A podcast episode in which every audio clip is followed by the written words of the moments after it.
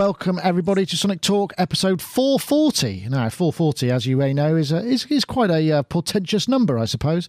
If we're talking uh, about uh, things to do with tuning, that is, that's the standard Western tuning A. Uh, there was something very interesting that I found actually because I was researching, see if I could say anything uh, to do with the number 440. The number 440, apparently, there is a radio station in uh, the US. It's called. WWV, it broadcasts a 440 hertz signal at two minutes past every hour. Uh, with WWVH broadcasting the same tone at the first minutes past every hour. It was added in 1936 to aid orchestras tuning their instruments. There you go, fact finders.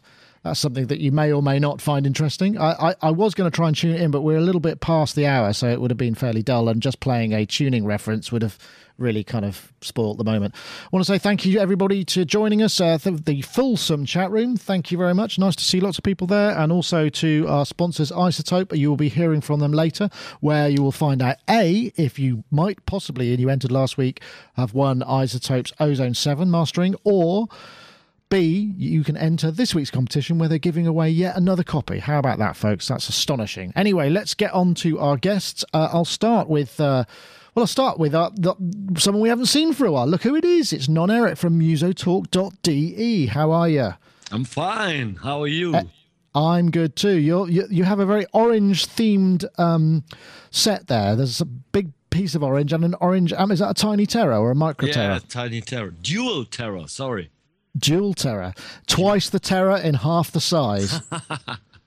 Got to be very careful with that marketing message, I'd imagine, these days. But uh, yeah.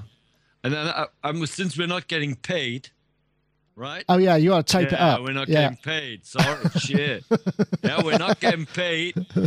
it's off. This is what you off. could have had.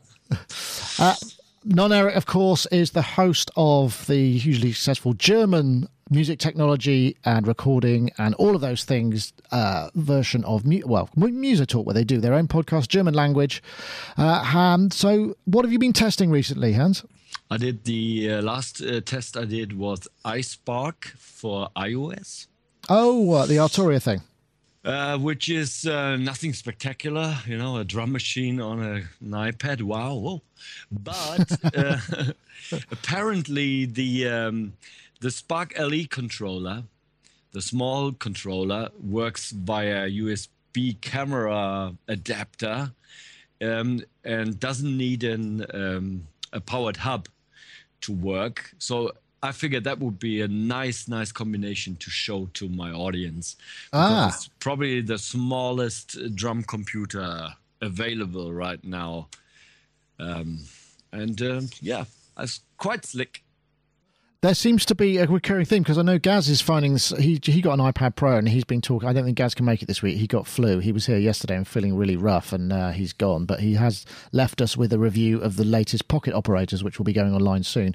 But he's been exploring the kind of this. Com- the, the, the reintegration of iPad into workflow, it seems to be getting to a point where it's actually starting to make more sense than it did when it first came out. But perhaps we'll uh, come on to that later. In the meantime, I should introduce the rest of our guests. Uh, we'll start over here in the US with Mr. Richard Hilton. Hiltonius.com, amongst various other places. Rich, of course, a Nile Rodgers studio guy and live chic keyboardist amongst his many talents. How are you, Rich? Very well, thank you. Excellent. I'm glad to hear that. Had a busy week in the studio? Uh, uh, yeah, actually, I did. Um, productive and fun. It's the sort of question that I always ask leading, then I realise you probably can't tell me anything about that particular process purely because it's you know you know because of who you work with and uh, and, and the secrecy that goes around these various projects. Well, I can talk about technical details about what I do, but that wouldn't really be appropriate to the intro segment. No, you're probably right. Well, anyway, Rich, it's great to have you. And thank you very much for joining us. And we have uh, coming up there, he's nearly on camera. There we go, Mr. Mark Tinley, uh, marktinley.co.uk, sound artist and hairstylist, uh, man of many talents. How are you, Mark? I can't answer that on the grounds that it might incriminate the depressed. oh dear. Not so um, great.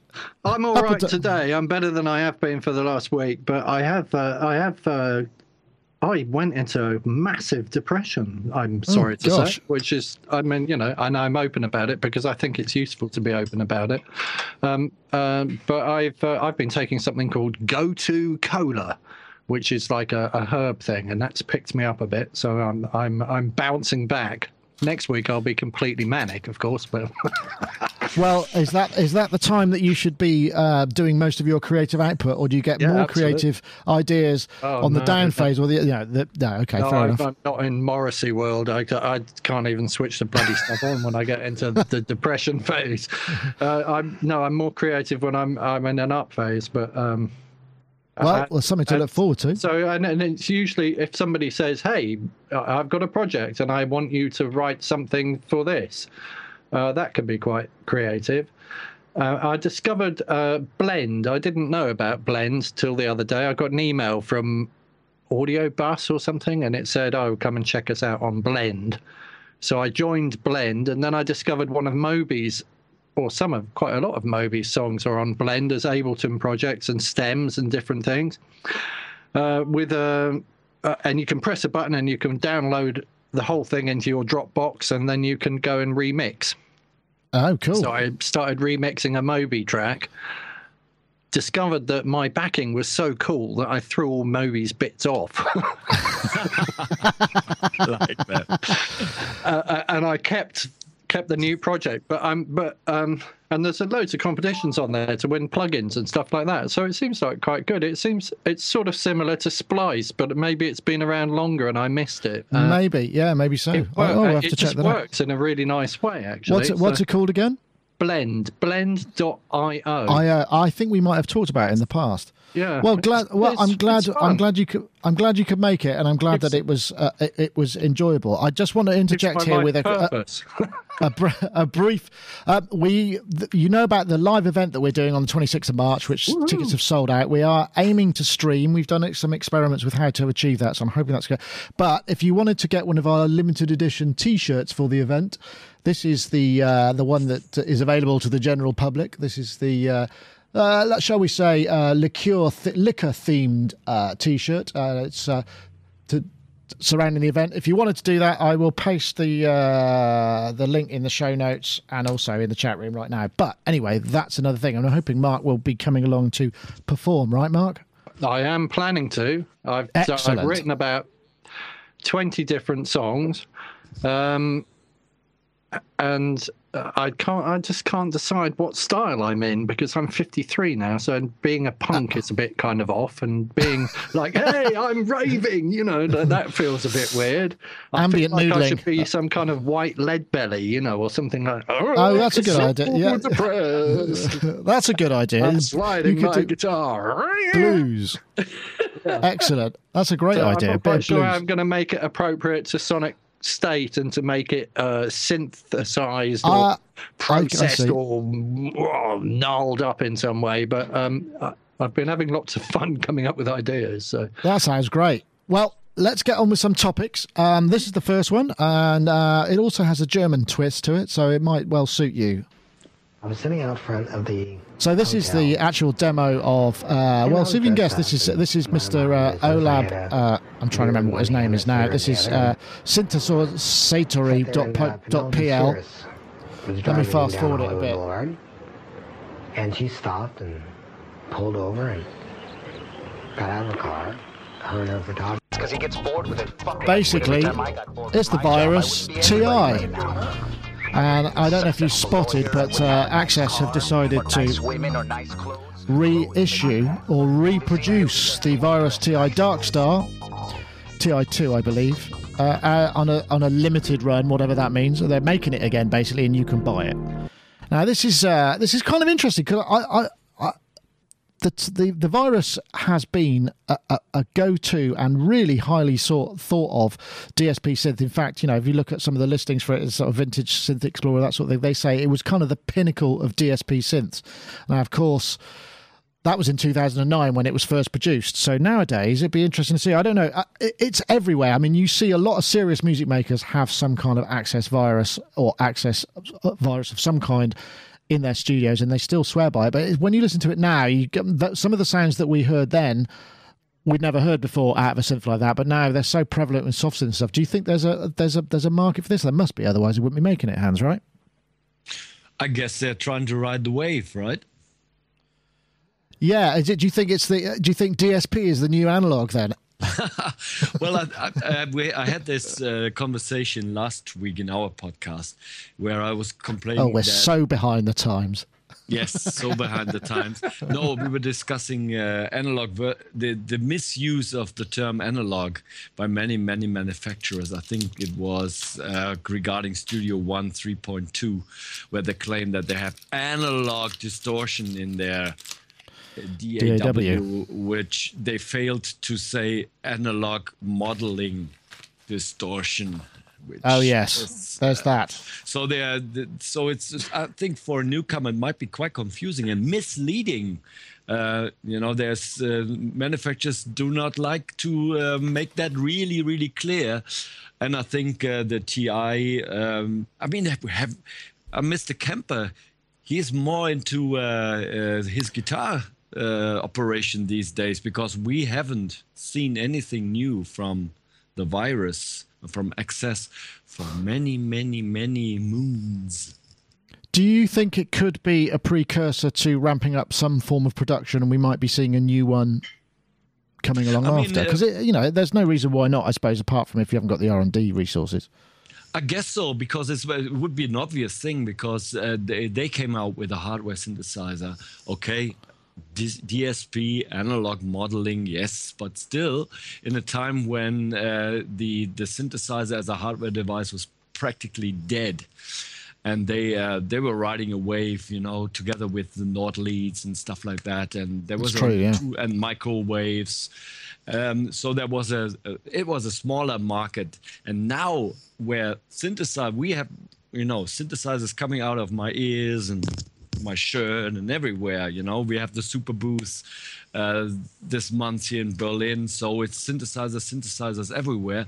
And from a business point of view, it just makes sense to you Yeah. know to take part and Incidentally, have the technology and they just need you know to spray a new uh, front panel and give it a new name and add maybe two features and off they go and have a new synthesizer i'm i'm uh, it's strange that they haven't done it already I suppose that is probably more the question. Just just for your information, uh, Super Booth Berlin, uh, I think it's the thirtieth to the second second of April, third of April. Uh, we will be there. We're going with the team, and I'm sure. Uh, I think Hans will be there at some point as well. Nora Yes. Muso talk to DE. So just put that in your diary.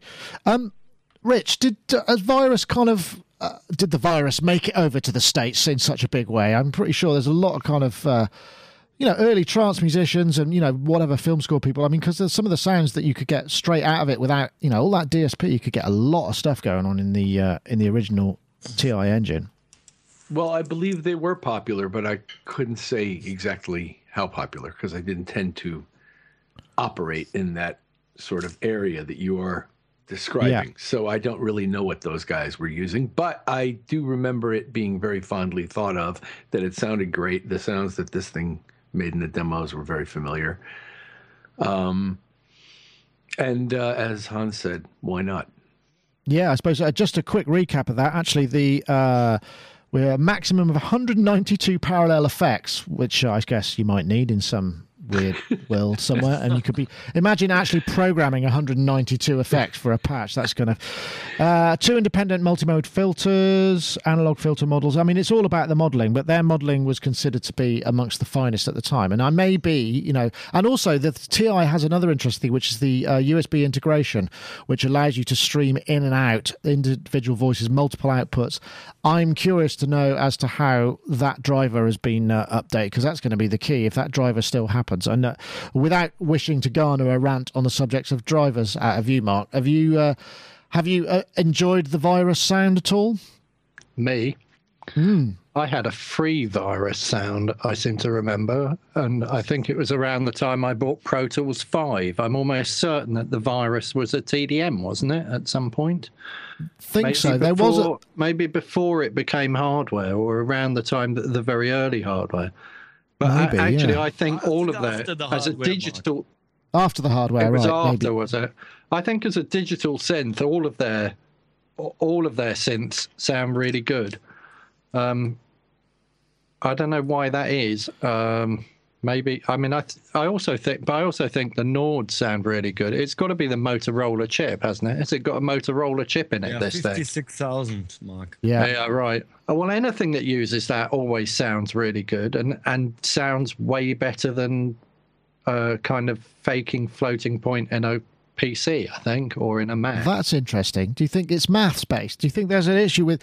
So we're going to be getting into the vintage, the old school mathematics. It sounds better than the precise mathematics. That's an interesting concept. Oh no, I don't. This, this could be I mean, I- something that would go viral on the internet, man. You know? Yeah, but they do though, don't? I mean, it might. Sound of the 656,000 versus the SHARC DSP versus, I think the Pentium. That the Pentium 4.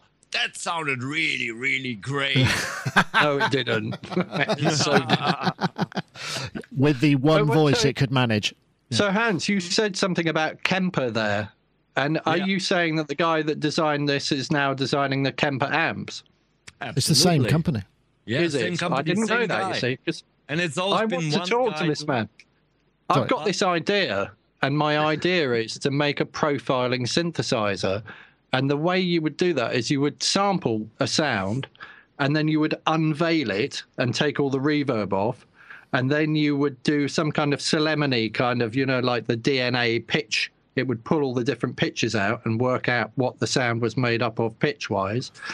And then it would start to analyze those and, and to make uh, it, it would reverse convolute the reverb. It would reverse convolute whatever's going on with the pitches, and then it would work out what it thought the best way to create the the you know like resynthesis architecture. partials Ah. was, and it would make like a whole load of resynthesis partials, and then and then that means you could and. uh, and and everyone's going like, why would you do that? Because you could just sample it, right? But you can't start pulling the sound around elastically and messing around with all the harmonics elastically in time, like granular, if you could pull different parts of the, you know, like kind of comb filter, but like comb stretch different aspects hmm. of the sound and then make the sound like really malleable. I think I think there's something to be to be done here and like it, so you could take the sound of a violin and then you could start like you know messing with you could find the bridge tone in there and start messing with the bridge tone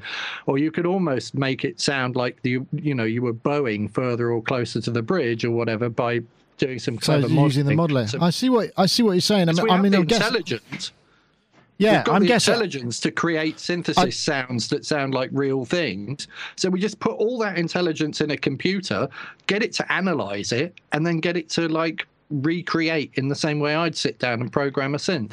I'm sort of waiting for that synth to happen. I don't know. Um, non Eric, do you think that's a lot? I mean, you, the Kemper stuff has been. I mean, the the, the modelling amplifier and the modelling technology was Yeah. really cutting edge at the time. It's been around for a while. I don't know how much tweaking they've done to the basic maths of that. Do you think they're cooking something up? I think, uh, I mean, first we need to understand what the Kemper actually does. I mean, Christopher was here when he was. Um, uh, before uh, the Kemper amp was released, and I, have, I asked him, "Can I have a part of the company? I would like to invest because it's, it was the best sounding, best sounding ampli- uh, guitar amp simulation or profiler I've ever heard before. Because it, what it does is, is the the I mean, we can get any, get out any plugin now, any guitar plugin, and it will sound okay or great on one sound. But the problem is the dynamics, and what they're doing is actually, I think the guitar sound, uh, Mark, is a, let, a lot less complex than the synthesizer sound. I'm sure uh, it is. and the magic is that most of the sound comes from the from the amp and the cabinet and the loudspeakers and blah blah blah and what he's been able to do is to actually capture all the dynamics and and that's why it's such a convincing guitar amplification Ah, okay, I got you. and I, I guess it will be very very it but should be possible but i think uh, the guitar is only a fraction comp- as complex as a good synthesizer sound and it will be probably right now too hard to do it Uh, that's interesting. but i have no idea Well, one thing that's that, that I mean, because we did an interview with um, Mr. Eric Persing uh, from Spectrasonics, and he was saying the thing that's very exciting is, you know, they've got all these great ideas for really interesting new synthesis techniques and all of this resynthesis. They're just waiting for the processors to be able to give you more than one voice, you know, because even though, Yeah. you know, if you could use, so, you know, if we end up with masses of processing where the encoders can be kind of, well, effectively lazy, but rapidly develop. So therefore, go, listen to this, it's amazing. Yeah, it uses four of my eight cores or whatever, you know. So I suppose there's there's the advance in CPU that needs to be But made who as well. new sounds, Nick? Well, yeah, that's a good question. Rich. I mean, we're we're living off the cliches, right? the cliches. We of- need we need the old sounds emulated better. Oh, No, come on. no, there's- we so That was a don't. joke. No, okay, fair enough. Um, well, there you go. You can pre-order it now. I think it's a couple of thousand, two and a half thousand euros, something like that. So I guess by the time it gets to the US, it's going to be a little bit more pricey. It always has been though because of the import. I don't know if uh, if any, but you can order it now. I'm not sure when it's going to be quite available. There is a buy button on it. I was a bit uh, hesitant to press that buy button. Let me see. I if I press the buy button, what happens? I own Bang. the Virus B. There goes your credit card. Two thousand three hundred and fifty euros. There we go. Quite pricey. Premium. It's wait. quite expensive. Yeah, it alwa- but it always has been. I mean, it always has been. It's never not been a premium instrument. You know, it's always been at the upper end. But anyway, you can go to it if you want. Now, what have I done? I've just, damn, I've just frozen. It's just crashed my browser. No, there we go. That's all right. Is this Sorted. for the T1, the one with the wooden end cheeks? Uh, no, this is for the Dark Star uh, Ti. I guess it's Ti two. Oops, that's me. Oh, isn't? TI2. Oh, I think it's the Ti TI. two. Okay, uh, well, let's have a well, we'll, break there, and, and uh, we'll we'll we'll just hear a word from our sponsor, and then we can come back with the competition. Coming right back.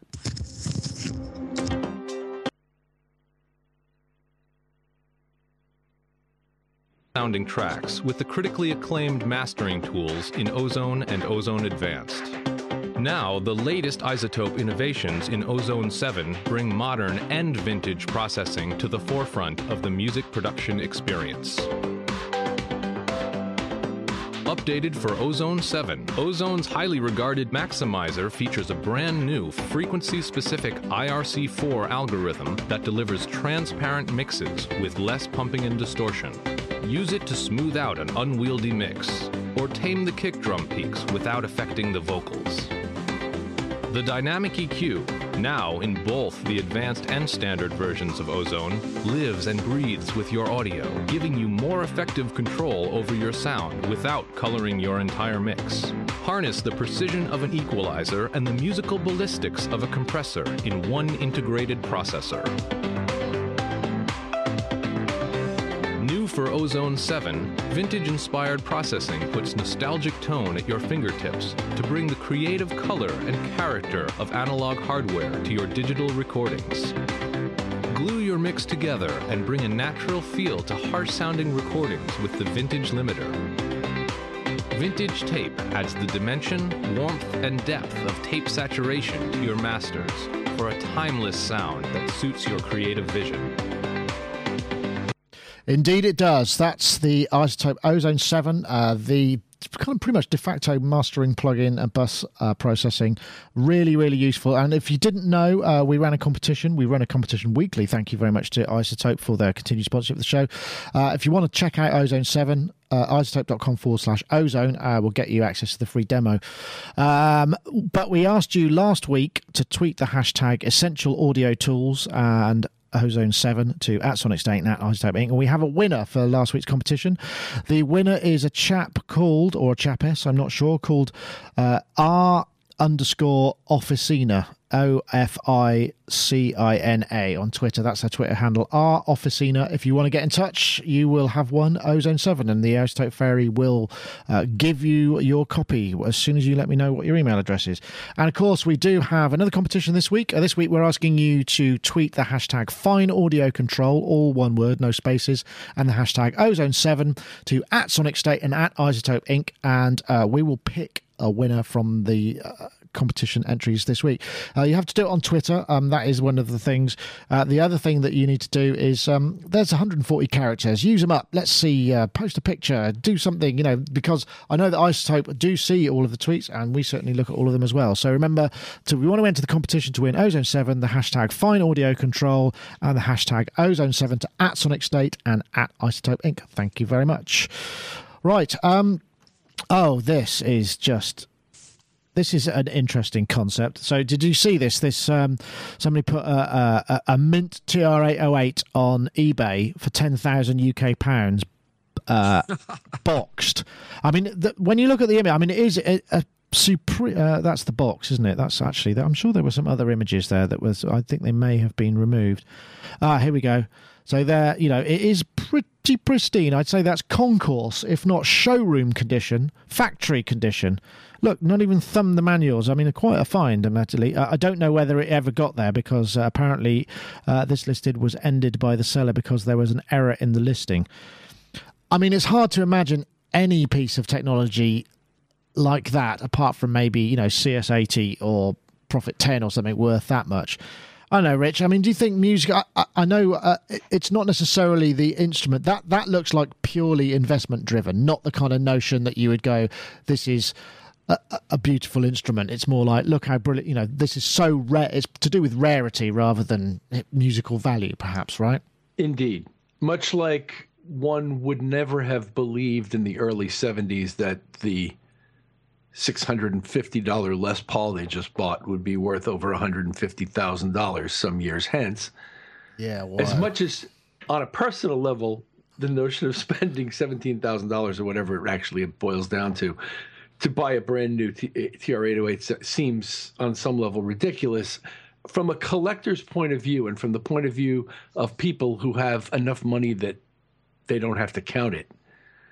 Yeah. Um, That's not a bad investment because there's a very good chance that 50 years from now, that thing's going to be worth a pile more than that. Yep, I suppose that's true. I mean, it would be a question of just hanging on to it and keeping it in the box and putting it in a sealed vault and doing all of those things, I suppose. Yeah, yeah. Well, I- it's not. You don't buy it to use it. It's like No, the no. Lamborghini in the garage with the cover on it. Yeah, I suppose It's, so. it's. I bought a microphone because we have a microphone that's like that. It should just shouldn't be on a stand every day. It's Right. it's too old. It's too valuable. It doesn't. I don't need to use that microphone. So uh, I, I believe certain things take on that. By I mean, there's a thousand ways to skin the TR-808 cat if you need to as a music production issue anyway. So having one is all romantic and wonderful and everything, but I suspect the person who buys this thing shouldn't use it unless unless you've really got that much money and you really don't care. But to me, it's it's a bit. It's going to achieve Mona Lisa status on some level at some point. That's interesting. The, the, the, the chat room is kind of split on it, but uh, Creation Matrix says if I had millions, I wouldn't uh, think I wouldn't think twice. If I'm honest, what a lovely thing to have. Uh, triple Triple J J J. Oh no, please don't let music technology become Star Wars toys of the future. That's an interesting concept. What's that we've got here? A rock. Oh yeah, baby. Is that the one with? Is that the one with the chorus? Left. Euro, Ha- original Rockman. Let's look at the top surface. It's got. Um, oh, I remember those. They were actually serious Wow. tool, weren't they? Ser- they were you. They were considered serious DI guitar tools for that chorus strat sound. That was one it. ever, I think. Is that serial number one as well? a headset as well. was ridiculous. Yeah. know I think sounds I, ridiculous, I think you might be right. So does that mean, uh, um, non Eric, that you are? Uh, that's just one of your many collection. One of the one, the only one you had to hand from your huge vault full of vintage, unsullied synthesizers that you're keeping for your dotage, right? No, no, I'm, I have very, uh, I have no sympathy for for for the collector idea in many ways. This is actually something I used myself. Ah, and it's still around. You know, that's it. I mean, I've sold a lot of lot of stuff, and uh, funny, this somehow this survived. I don't know why. I used it, and it is it ba- was it battery powered or did it have to have yeah, mains as well? Battery and ace and uh, both. All right. So uh, I'm wondering what kind of records you were making with the Rocktron. It had a really ghastly overdrive circuit, if I remember correctly. but it was it was the fact that it was just sort of wow, this is just astonishing that you can make that sound out of that little thing, I suppose. But yeah, Yeah, yeah, yeah. Wow, Before the days of modeling. yeah, transistor. Yeah. Uh, it had a chorus. Did it have a delay as well? I can't remember. Let me just check.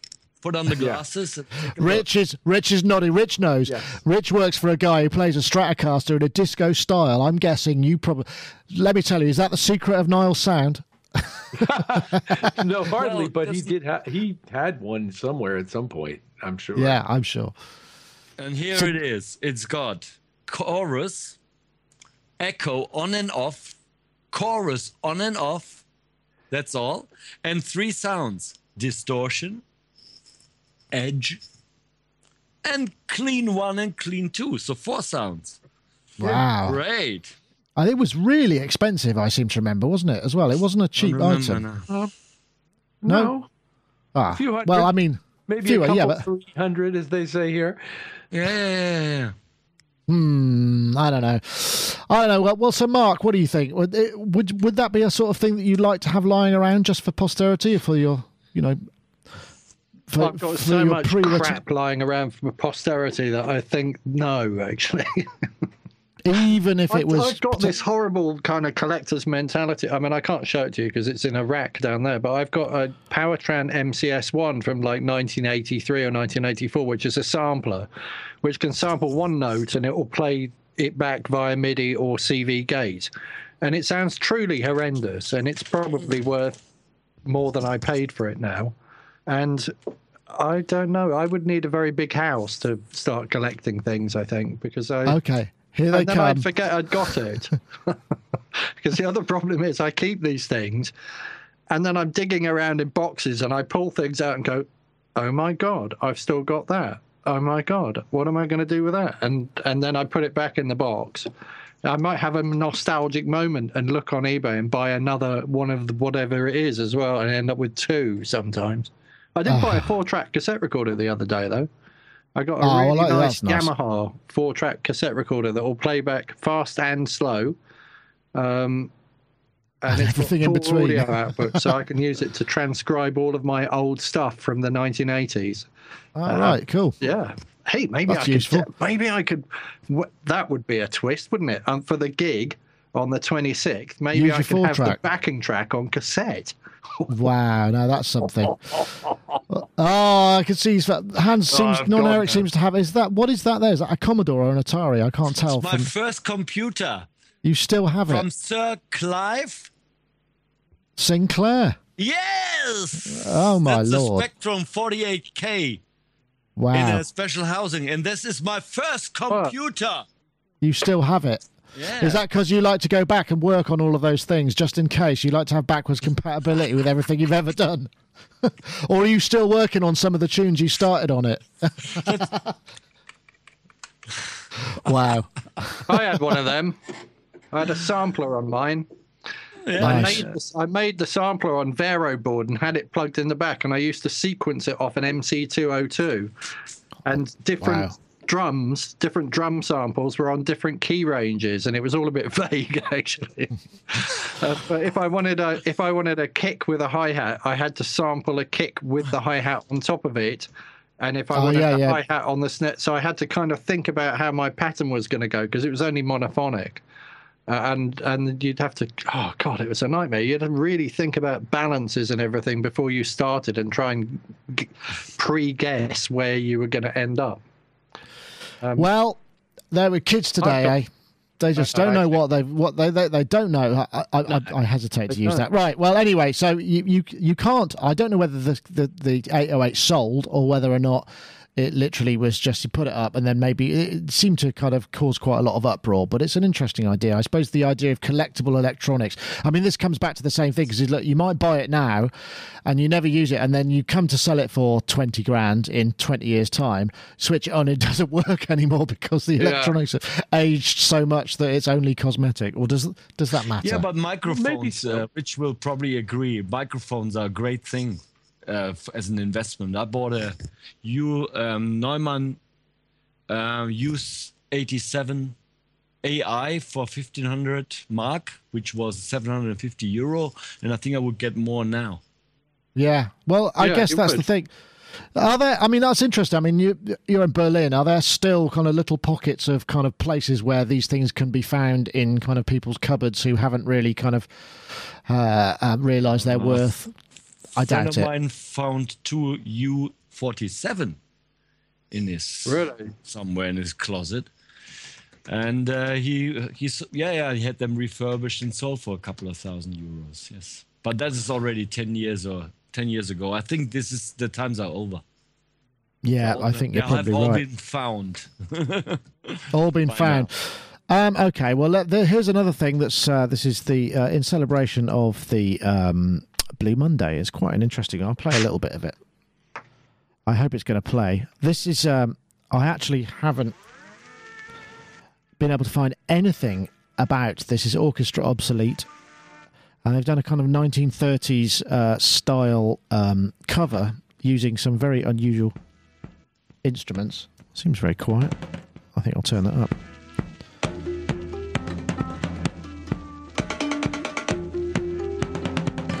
It's actually quite. That's a dulcimer, I believe. Double bass.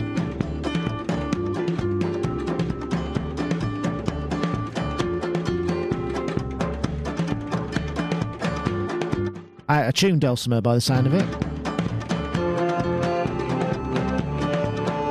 That looks like uh, pedal organ.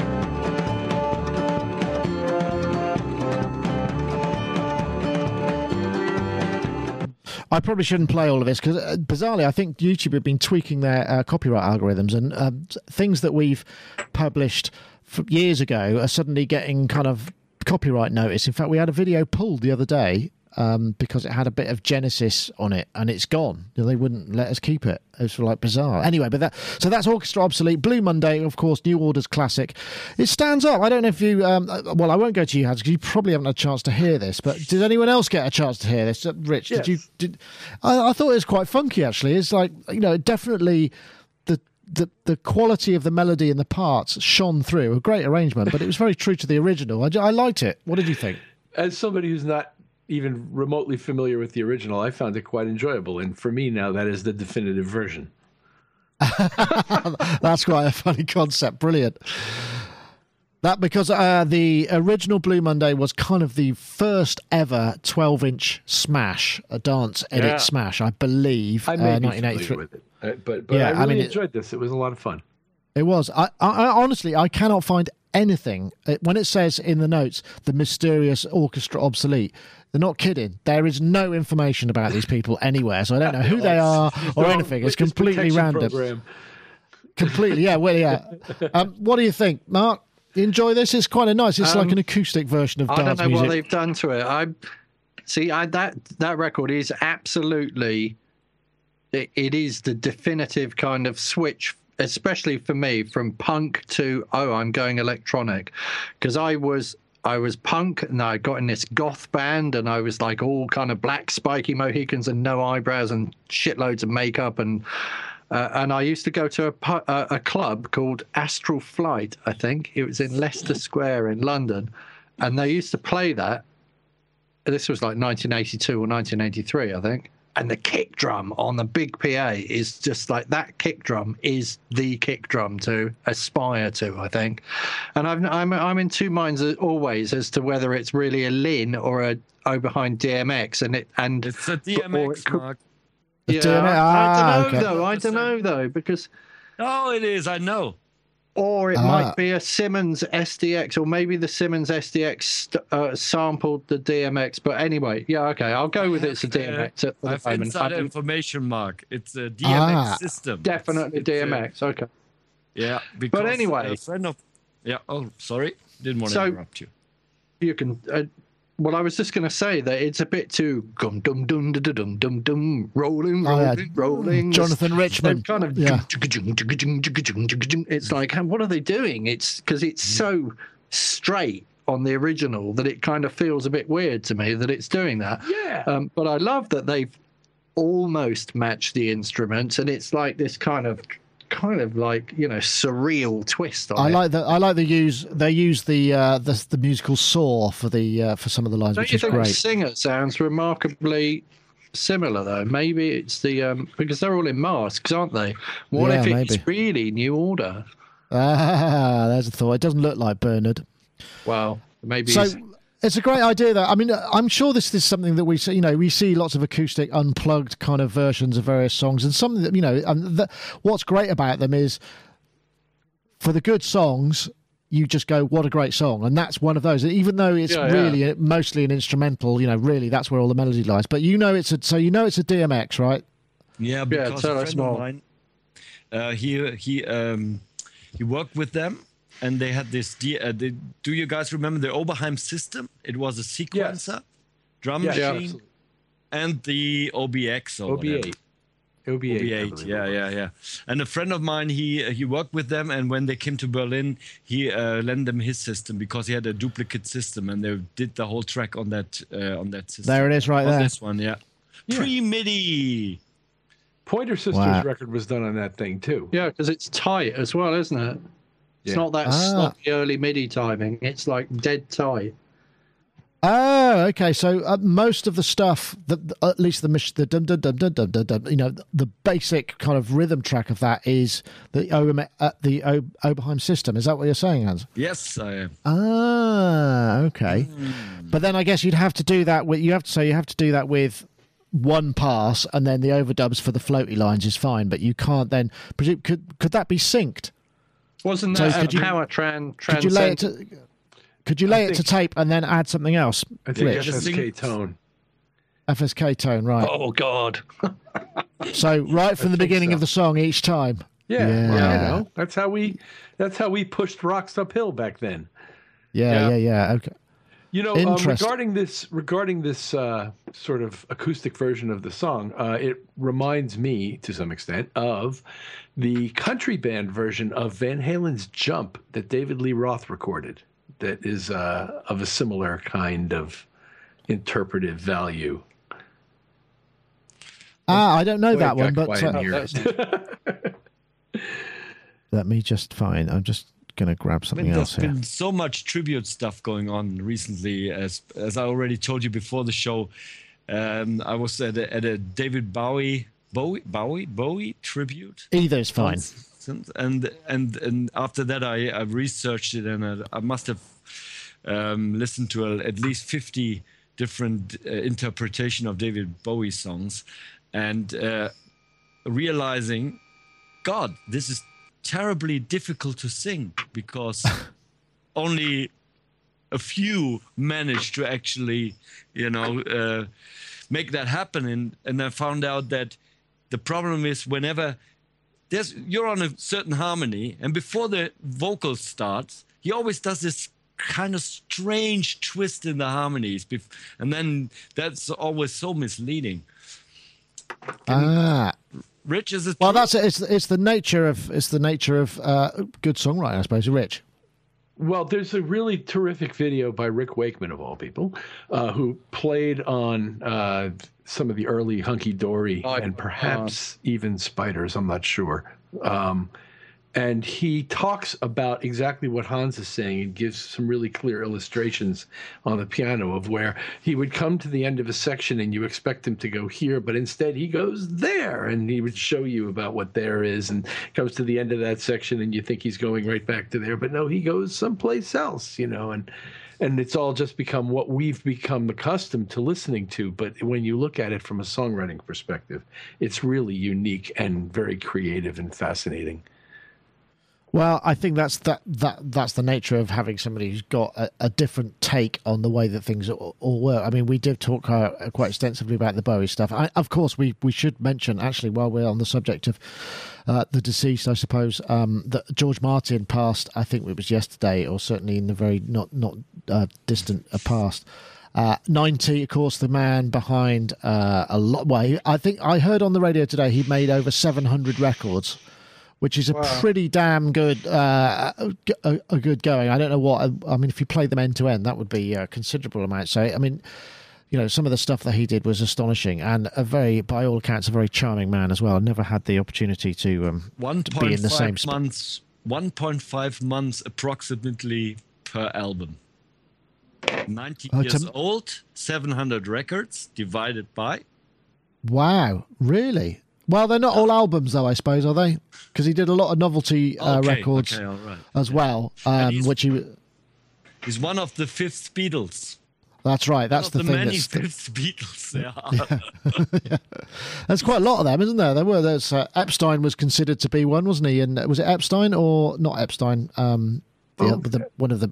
Yeah, Brian Anyway. Epstein was the manager, and he's. I guess Yep, he's yep. He was considered to be. Billy um, Preston was occasionally referred to, That's right. and if you uh, believe and- Bernard Purdie, he was. Um, and uh, Yeah, it- that- but the truth Bernard, is, the, the shy, retiring, uh, non-self-publicising Bernard Purdie, who is Exactly. an awesome drummer.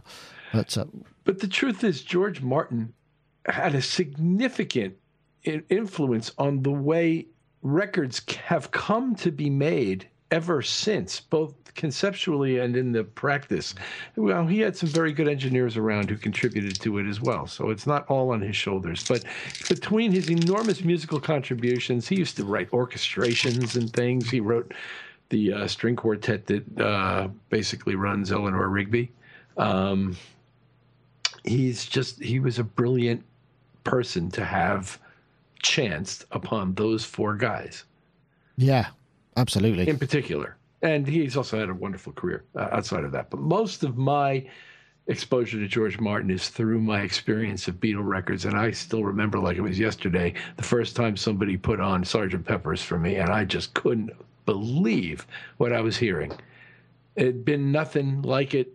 It just took everything you'd heard before and took it to a completely different level.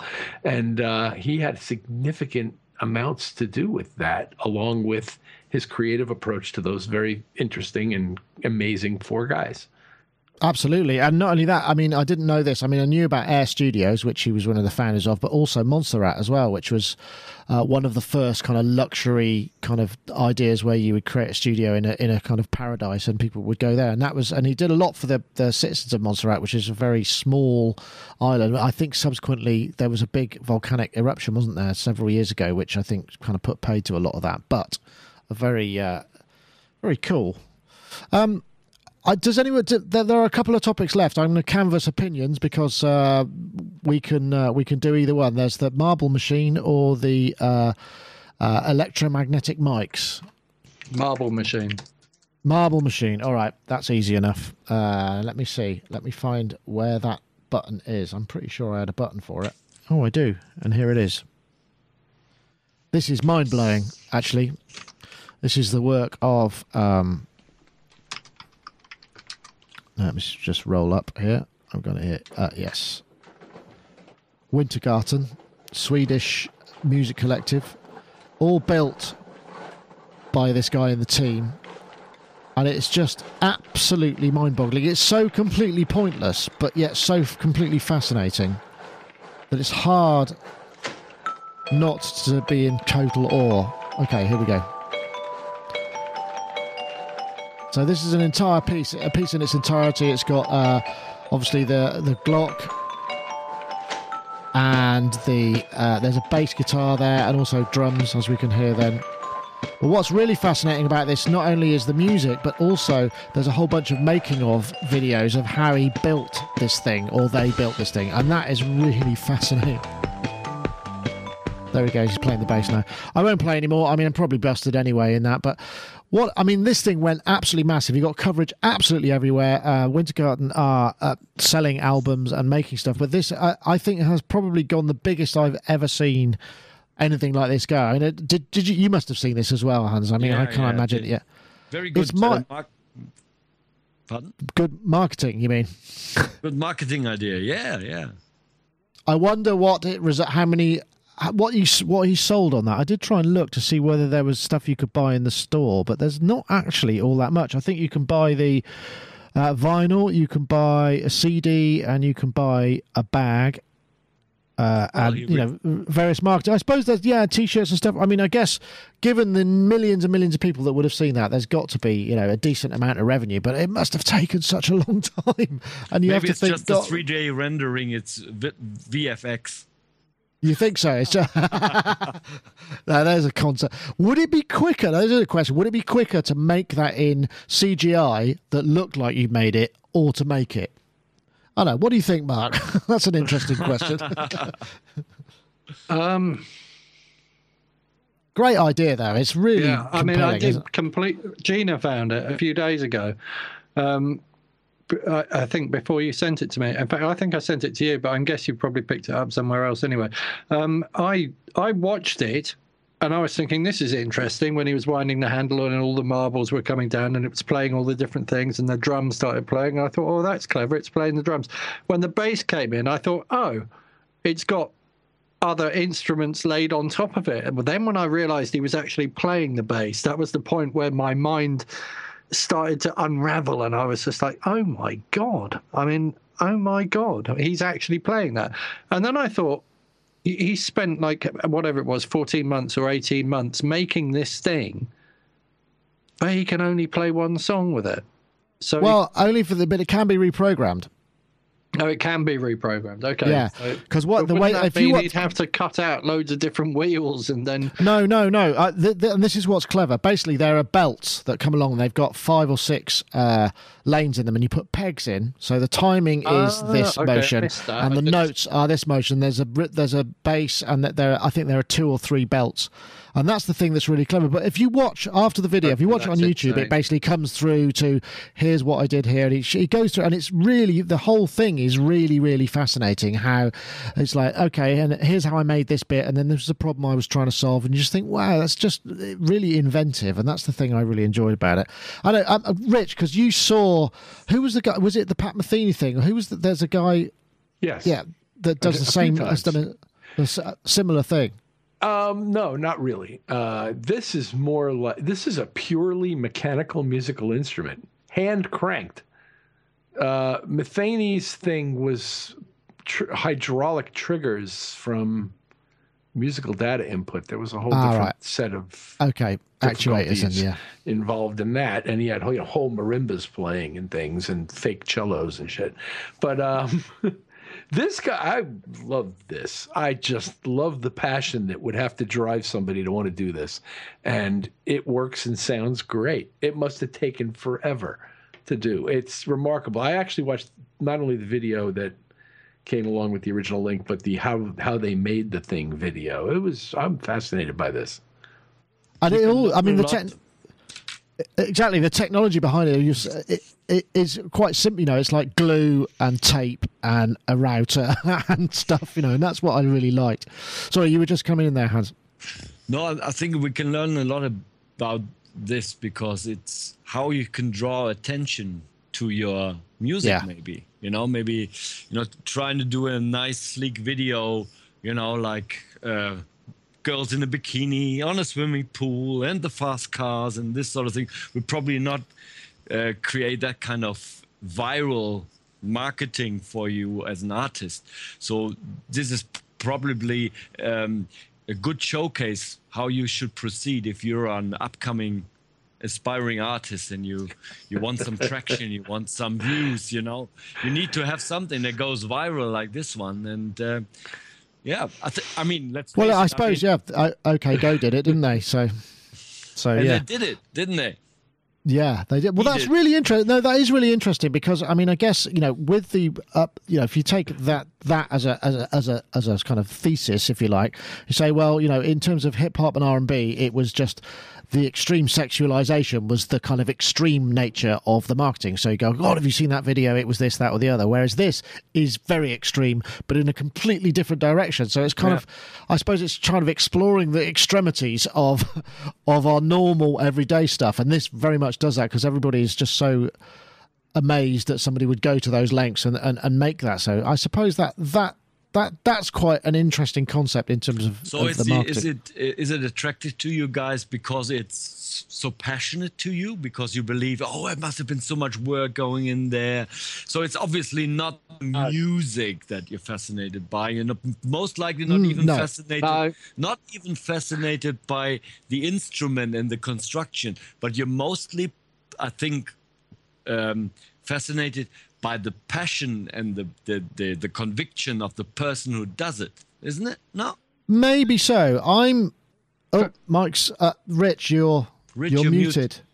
He's muted. both, yeah. both of the last two ideas the instrument and the passion that brings it about but i'm mostly interested in things that operate under gravitational principles primarily and the fact that you can affect timing using gravity and that actually reminds me there's an animusic video that's very much like this where balls drop Yeah, yeah, yeah. I've seen that one. That's right. appear to be making all that music and the fact is he just decided to go for it in physical Make reality it. Yeah, yeah. so it's the fact that you're relying on, you know, uh, the mass of the objects and the speed of the acceleration and the distances involved to get the timings right, and uh, it's it's just I it's all of it. It's the design, it's the implementation, and it's the passion that drives all of that that interests me. No, the music is actually secondary to me in this case.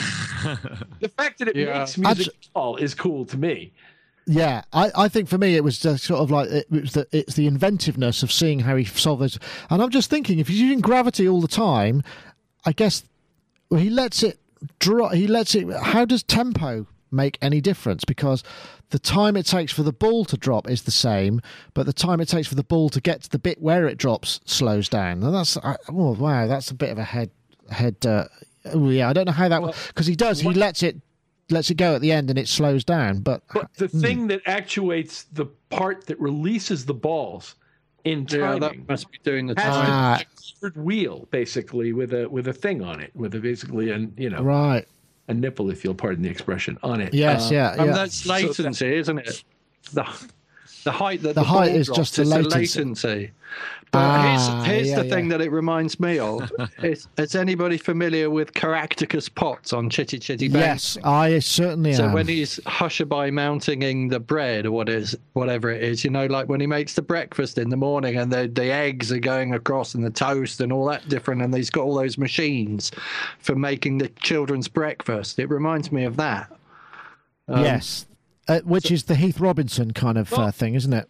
Yeah, James exactly. Taylor once toured with this enormous wooden contraption that he referred to as his analog drum machine, and it worked on sort of similar s- principles. He didn't use metal balls falling into things. He used, he used, but it was still a geared motion machine, and you know things clapping together and such, and it actually played a rhythm that he performed to, and it's this huge Ah, yes, I remember you talking about mechanical that. device. How many Bizarre. tracks did it go in? I Yeah. don't, I don't know. Well, I wondered that Yeah. about Metheny's orchestrion, and then I Well, I mean, it's not only that, but Well, you, you yeah. think about you think about touring it. I mean, we all we've all we all know how uh, how some uh, vintage synthesizers don't like being moved and require an awful lot of work. Imagine moving something like that and then trying to make sure it works at the performance you've got at seven o'clock that evening that you haven't quite and you've run your out of rivets. be your crew would be skewed, wouldn't it? Instead of having like ten techs and a couple of carpenters, you'd have a couple of techs and like ten carpenters, wouldn't it? And they'd all be it's standing true. around scratching their heads. It's yeah, true. on standby. I wondered Well- about touring the orchestrion machine because when I looked at the videos of the European tour, I think he brought a cus- a slightly cut down version of what he toured the northeastern United States with, but. Apparently, every night you'd get there, set it up, and have to repair some percentage of the thing, or you know, make changes so that you weren't using the bits that didn't work that day. Wow. Wow. Okay. Well, I think that's probably a good time to stop. Thank you very much for joining us. I'd just like to plug our t-shirts again. If you can't make the vet, the gig or you'd like to go, uh, these are the ones that are available to uh, um, the general public. We do have a different colour, which is also al- alternative. I might put that link in the show notes as well. This is grey one. I'll put the link in the chat room now, just because I can. Uh, Tell they how, we um, don't we how don't child friendly is it going to be? Is it Child a licensed a- venue? Can I bring a child or not bring a Yeah, child? Yeah, it's a licensed venue. I'm not. I'm not going to bring one, and it's also it, it is licensed. Yeah. Do I need? So do I need? I, uh, maybe I need to get a babysitter then. I just need Okay. to pre-think this. Okay. Well, uh, we can talk about the logistics of that perhaps at another time, but I thank you very much uh, for joining us, everybody. Thank you, uh, Mr. Non Eric from MusicTalk.de. Great to see you. Thank you uh, once again. Uh, we'll see you in Berlin shortly at the Superbooth, uh, if not before, though I somehow suspect you won't be on the show again so soon. Your your time is obviously more valuable than, than we can possibly Oh, uh, boy. tempt you away for. Jeez. That wasn't supposed to be a dig, by the way. It's just, the you know, German you, It's complainer. worked out. But- no, absolutely. Um, but thank you, Hans. It's been great to have you aboard. I Welcome, hope. Uh, what have you got coming up on your site then? What people should be people looking out for? Uh, we will be doing something on uh, iZotope's RX. And okay. We'll be doing something on Studio One 3.2. And we will be trying a new format, maybe because um, we've tr- tried to. I would like to talk more about the musical side because what what we're doing is we're we're taking music and make it techno technological, you know. So Yeah. instead of you know, and and sometimes it would be nice to come back to the, you know, not make music. music more. Im- and make it more emotional and stuff and, and talk about musical stuff because um, uh, that's mostly at the end of the day it makes so much more difference if if you have a good singer you can have a shitty microphone but the other way around won't work and Yeah. um, and uh, so uh, I asked my listeners, uh, my audience, if they would like some feedback on their tracks, and we will try that format in the next couple of weeks, so that people who watch Music Talk can send in their tracks, and my panel will discuss what maybe could be done to improve the music. Oh, that's an interesting Quickly From idea. a musical, but also from a technical point of view. But the the tracks that I've heard so far, the problems they lie in the musical part, not in the technical part. Like in ninety five percent Yeah. of all cases. Yep, I can understand how that's the case. Well, that sounds like an interesting experiment. It's something we should probably uh, consider doing here as well, but uh, we can talk about that another time. Mark Tinley, That's, um, that's hand up. exactly the same revelation I had the other day.